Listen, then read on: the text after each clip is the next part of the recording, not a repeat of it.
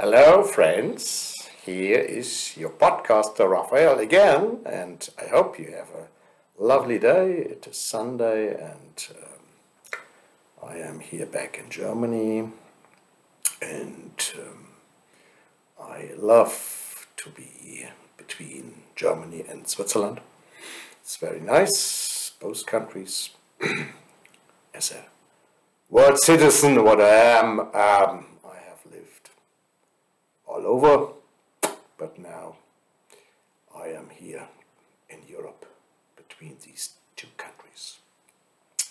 I'm coming back today about the topic money.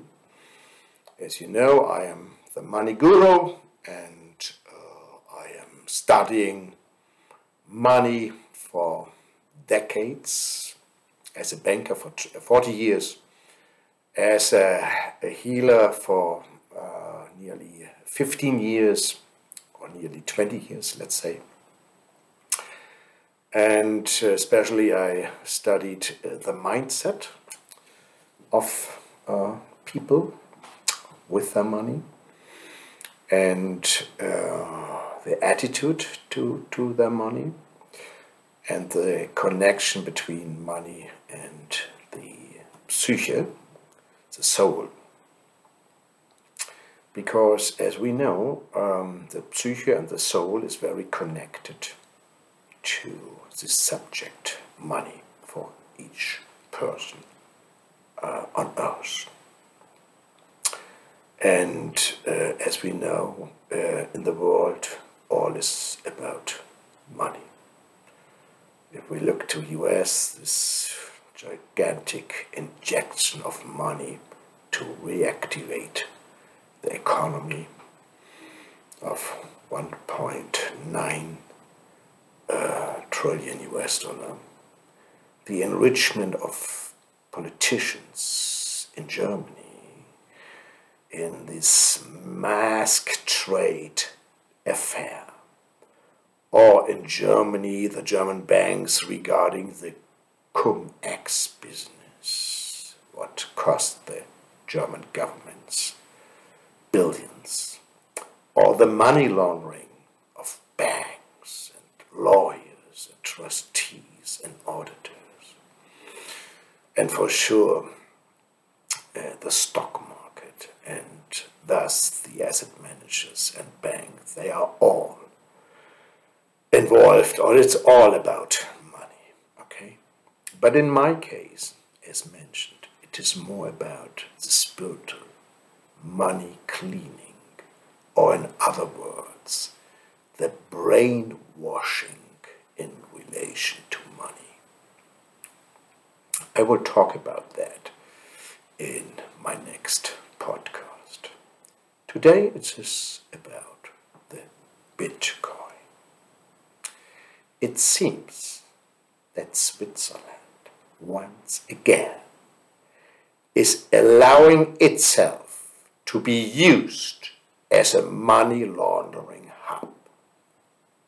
This time by an investment tool that means the cryptocurrencies, and in this case, the Bitcoin. Switzerland is one of the countries most actively invested in Bitcoins, alongside with Nigeria, Peru, and others. All countries of drug and other dirty money. Even the Swiss banks are investing funds for their clients in Bitcoin. Why is that? They look at Bitcoin as a speculation tool to make money. But in my eyes, it is all about, about money laundering. The Swiss are helping to whitewash unclean money. They give their clean Swiss francs for a dirty object. Bitcoins is a perfect vehicle or tool to launder drug or other black. Apparently, the Swiss authorities are not aware of these procedures. Or they close their eyes, like the German money laundering unit, the FIU. It's a financial intelligence unit. In my opinion, Switzerland has always been used from the outside by internationally interesting groups. Also, the idea of establishing the banking secret, uh, secrecy in 1935 probably came from the outside in order to whitewash money and to hide it in Switzerland. And now, with Bitcoin, a new investment vehicle has been created. Since this international group knows that the Swiss, like the Americans, are money greedy, it was possible to draw the interest of Switzerland, its citizens, banks, and institutions for the Bitcoin. And thus, the money of this international group can be washed clean. Switzerland is and remains a country that let themselves be exploited. If it wants to become neutral, it must give itself a different structure. But before, it must change its mindset about money. It is too money greedy and too money minded and too money dependent.